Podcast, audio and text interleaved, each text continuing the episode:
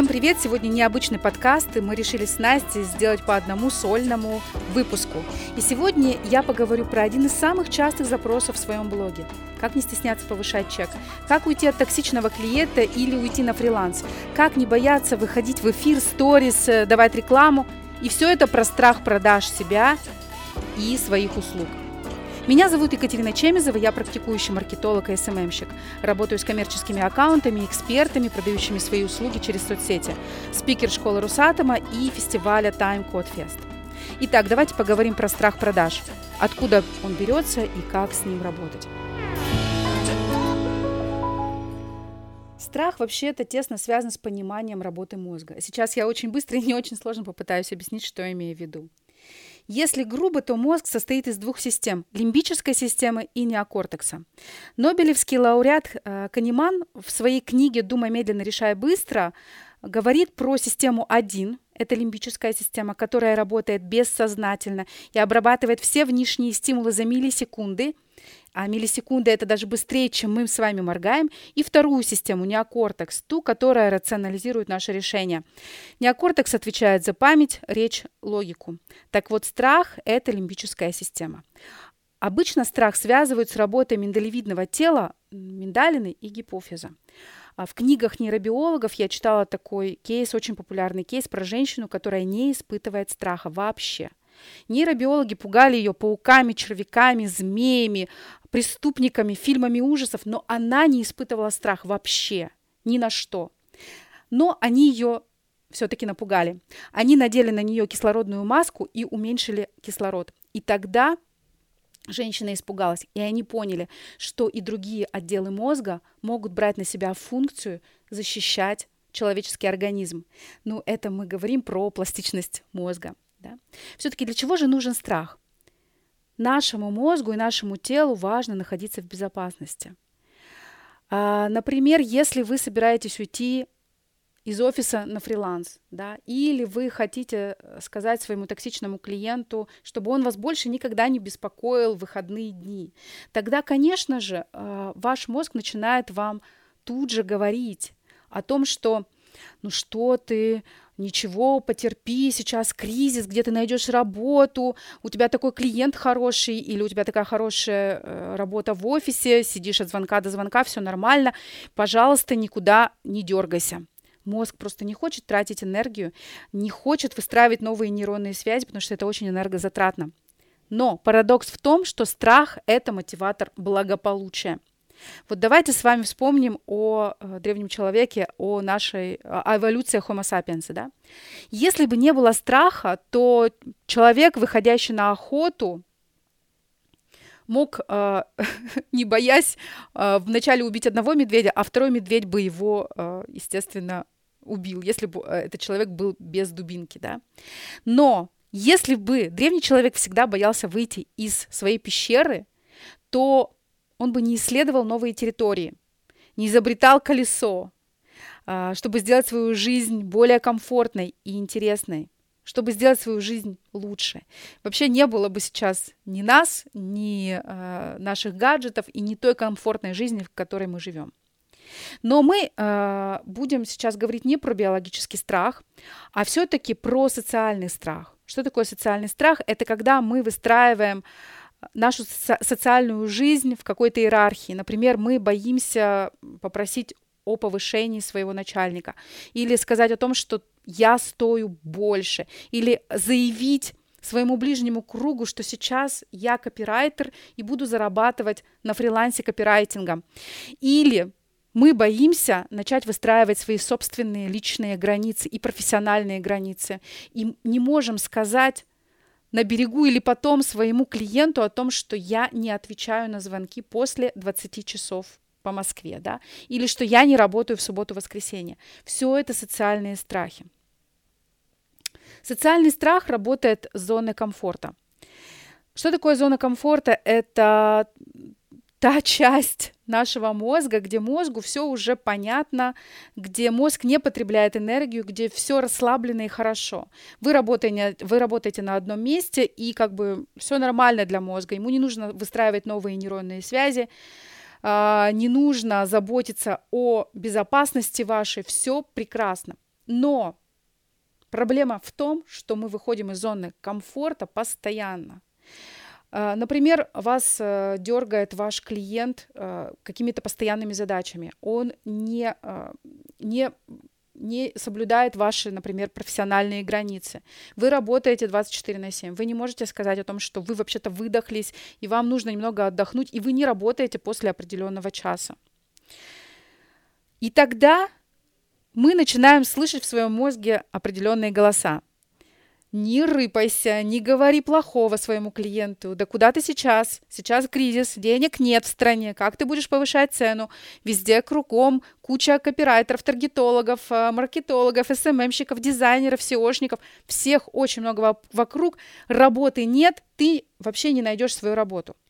Но самое интересное, что эти голоса внутри вас могут принадлежать не только клиенту, но или, например, вашей маме, которая когда-то вам говорила «сиди смирно, не высовывайся, так будет безопаснее», или вашему мужу, который вам повторял «ну, сиди от звонка до звонка, все же нормально, безопасно, получаешь зарплату».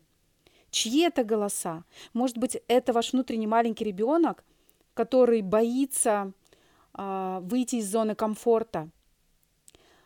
Если вы не можете сами справиться со своими социальными страхами, со страхами, то мой совет – идите в психотерапию, идите работайте со специалистом, психотерапевтом или коучем. Но я вам хочу рассказать несколько а, своих личных инструментов, как я работала со страхом, как я преодолевала страх камеры, а, преодолевала страх продаж себя в своем блоге или когда я повышала чек а, у своих клиентов постоянных – первый а, инструмент, первое упражнение, вы можете его тоже повторить вместе со мной. А, я выписывала страх и описывала самую страшную ситуацию, которая может в принципе произойти. Я боялась повысить чек своему постоянному клиенту. Я уже работала с ним не один год, э, я давала хороший результат, но я все так же работала за 15 тысяч рублей, несмотря на то, что я проходила обучение, повышала свои компетенции, э, давала отличный результат и видела это в цифрах, реально видела в цифрах. Но мне было страшно просто даже заикнуться о том, что э, мне пора бы уже повысить цену. Мне казалось, что если клиент сам сочтет нужным, он должен это сделать, да. Но, естественно, клиент не обязан отслеживать, наверное, не обязан отслеживать наши желания и повышать э, оплату в зависимости от пула работы, да. И мне было очень страшно говорить об этом, потому что мне казалось, что ну вот же вокруг столько других специалистов, я его этим обижу, он скажет, ой, да я найду еще кого-то. Ну и, короче говоря, мне помог а, помогло одно упражнение, я сейчас о нем расскажу. Я э, выписала вот эту ситуацию, что я напишу своему клиенту о повышении цены на свои услуги со следующего месяца. И дальше я описала самую страшную ситуацию, которая может вообще произойти в самом страшном, в самом негативном исходе. Что это могло быть? Ну, это могло быть только одно, что клиент мне скажет, нет, я не готов тебе платить деньги, давай мы с тобой расстаемся. И тогда что? А, я иду искать работу другую, и что я ее не нахожу, у меня нет денег, я умираю от голода, от холода и не смогу выплачивать ипотеку. Когда я это выписала, я поняла, что это не настоящие страхи, они нереалистичные страхи. И я написала клиенту о том, что я хочу повысить чек, и тогда у меня произошел инсайт. Конечно же, мне повысили, и у меня произошел инсайт, что клиенту, если вы хорошо делаете свою работу. Если вы даете ценность выше своей цены, то есть у вас как бы ваш обмен с пред, э, ну как бы э, вы даете больше, да, чем вы получаете, то клиенту в любом случае выгодно с вами работать. Вот представьте себе, если бы клиент меня уволил и э, начал искать другого подрядчика, сколько бы времени клиенту понадобилось для того, чтобы найти другого подрядчика, чтобы этот подрядчик вник в суть дела, чтобы он смог снова настроить нормальную рекламу, создавать контент, а время на адаптацию друг к другу, на э, налаживание коммуникации и так далее. То есть время – деньги, и это время могло бы быть э, в минус, идти в минус моему клиенту. Поэтому вот такой инструмент, такое упражнение, вы пишите свой страх и опишите самую страшную ситуацию. Второй, а, второе упражнение, которое мне тоже очень нравится, оно взято из коучинга, так называемые вопросы-сдвиги. Например, посмотреть на страх глазами другого человека. Например, если вы посмотрите на свой страх о том, чтобы повысить чек или рассказать а, своему ближнему кругу, что вы предлагаете услугу консультации за 5000 рублей, и если посмотреть глазами Лилии Ниловой, например, да, или Игоря Мана, как бы он или она смотрели на ситуацию. Ну ок, ну окей, ну рассказала. Но даже если никто не пришел, то что произойдет? Что вообще произойдет? Ну, кто-то посмеется, ну и это их проблемы, не мои проблемы, да? То есть это очень классно работает, когда вы смотрите глазами другого человека, того, кого вы уважаете или кто для вас является авторитетом. Еще один вопрос сдвиг. Посмотреть на ситуацию, представить, что прошло три месяца с того момента, как вы что-то решили сделать. И посмотреть на эту ситуацию на предмет того, как вы это делали. То есть, что вы сделали для того, чтобы достичь результата. Например, а, если я понимаю, что мне надо повышать свой чек, как бы я посмотрела вот с высоты трех месяцев э, в будущем, да, я бы посчитала стоимость своего часа. И что бы я увидела, что э, стоимость часа няни, которую я приглашаю для того, чтобы она посидела с моим ребенком, получается выше, чем стоимость моего часа. Няня мне выходит 300 рублей в час, а мой час работы как специалиста стоит 150 рублей в час.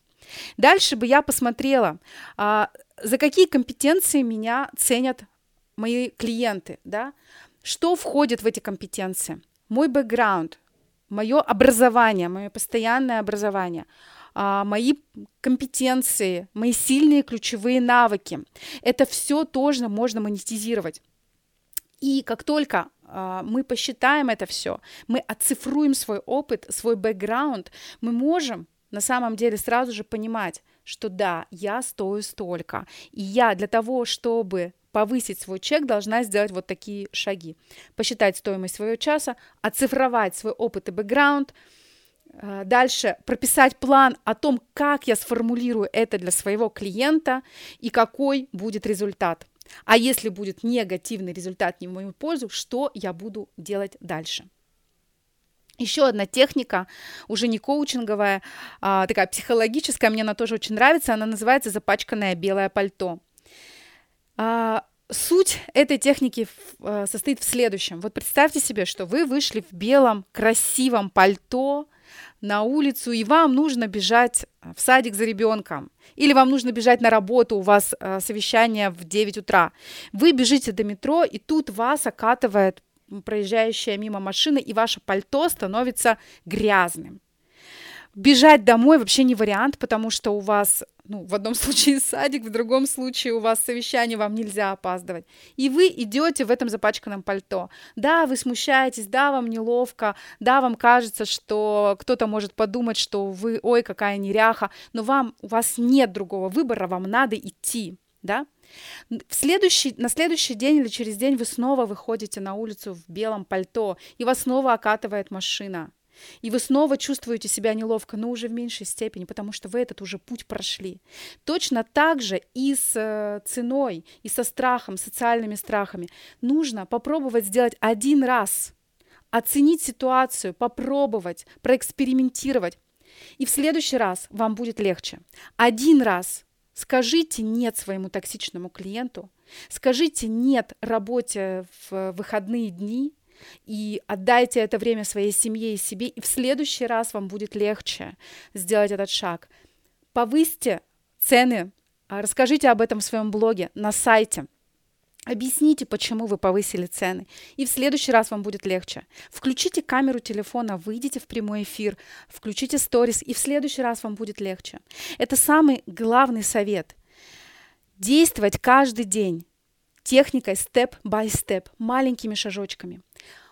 Техника большого слона, когда вы берете большую задачу и э, расчленяйте этого большого слона на маленькие части.